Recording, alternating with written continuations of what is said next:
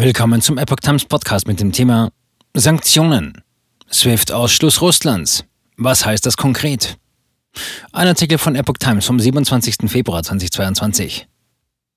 Russische Banken sollen aus dem internationalen System SWIFT ausgeschlossen werden. Aber was bedeutet das? Frage und Antworten.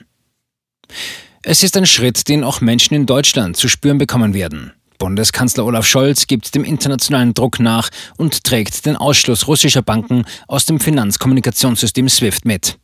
Wirtschaftsexperten erwarten drastische Auswirkungen auf Russland. Aber in Deutschland sind nach den Worten von Außenministerin Annalena Baerbock Kollateralschäden zu befürchten, auch für die Energieversorgung. Was wurde jetzt vereinbart? Deutschland, die USA und andere westliche Partner vereinbarten am Samstagabend neben neuen Sanktionen gegen die russische Zentralbank den Ausschluss bestimmter russischer Finanzinstitute aus SWIFT. Betroffen sind nach offiziellen Angaben alle russischen Banken, die bereits von der internationalen Gemeinschaft sanktioniert sind. Hinzu kommen sollen, soweit erforderlich, weitere russische Banken. Die Institute sollen von den internationalen Finanzströmen abgeklemmt werden, teilte die Bundesregierung mit. Wie funktioniert SWIFT und wie wirkt der Ausschluss? SWIFT, die Abkürzung steht für Society for Worldwide Interbank Financial Telecommunication, stellt die technische Infrastruktur zur Verfügung, damit Finanzinstitute über Landesgrenzen hinweg sicher miteinander kommunizieren können. Das betrifft zum Beispiel Geldtransfers, Wertpapier- oder Edelmetallgeschäfte.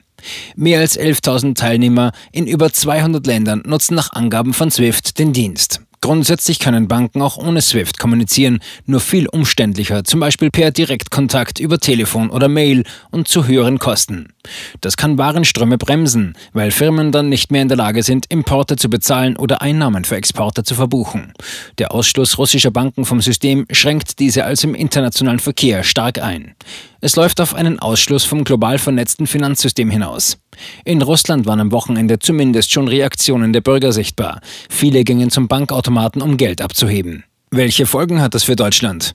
Außenministerin Baerbock hat noch am Donnerstag massive Kollateralschäden beschrieben, zu einem Zeitpunkt, als Deutschland zögerte, den SWIFT-Ausschluss russischer Banken mitzutragen. Dieser, so warnte die grünen Politikerin in der ARD, könnte dazu führen, dass auch Energieimporte nicht mehr finanziert werden. Man müsse sehen, dass wir nicht Instrumente wählen, wo Putin am Ende darüber lacht, weil sie uns viel härter treffen. Baerbock verwies darauf, dass 50 Prozent der Steinkohleimporte aus Russland stammen. Ohne sie könnten deutsche Kohlekraftwerke nicht weiterlaufen. Wenn bei uns ein paar Tage der Strom nicht mehr richtig funktioniert, dann hätten wir ein richtiges Problem, sagte sie. Auch bei Gasimporten ist Deutschland enorm abhängig von Russland.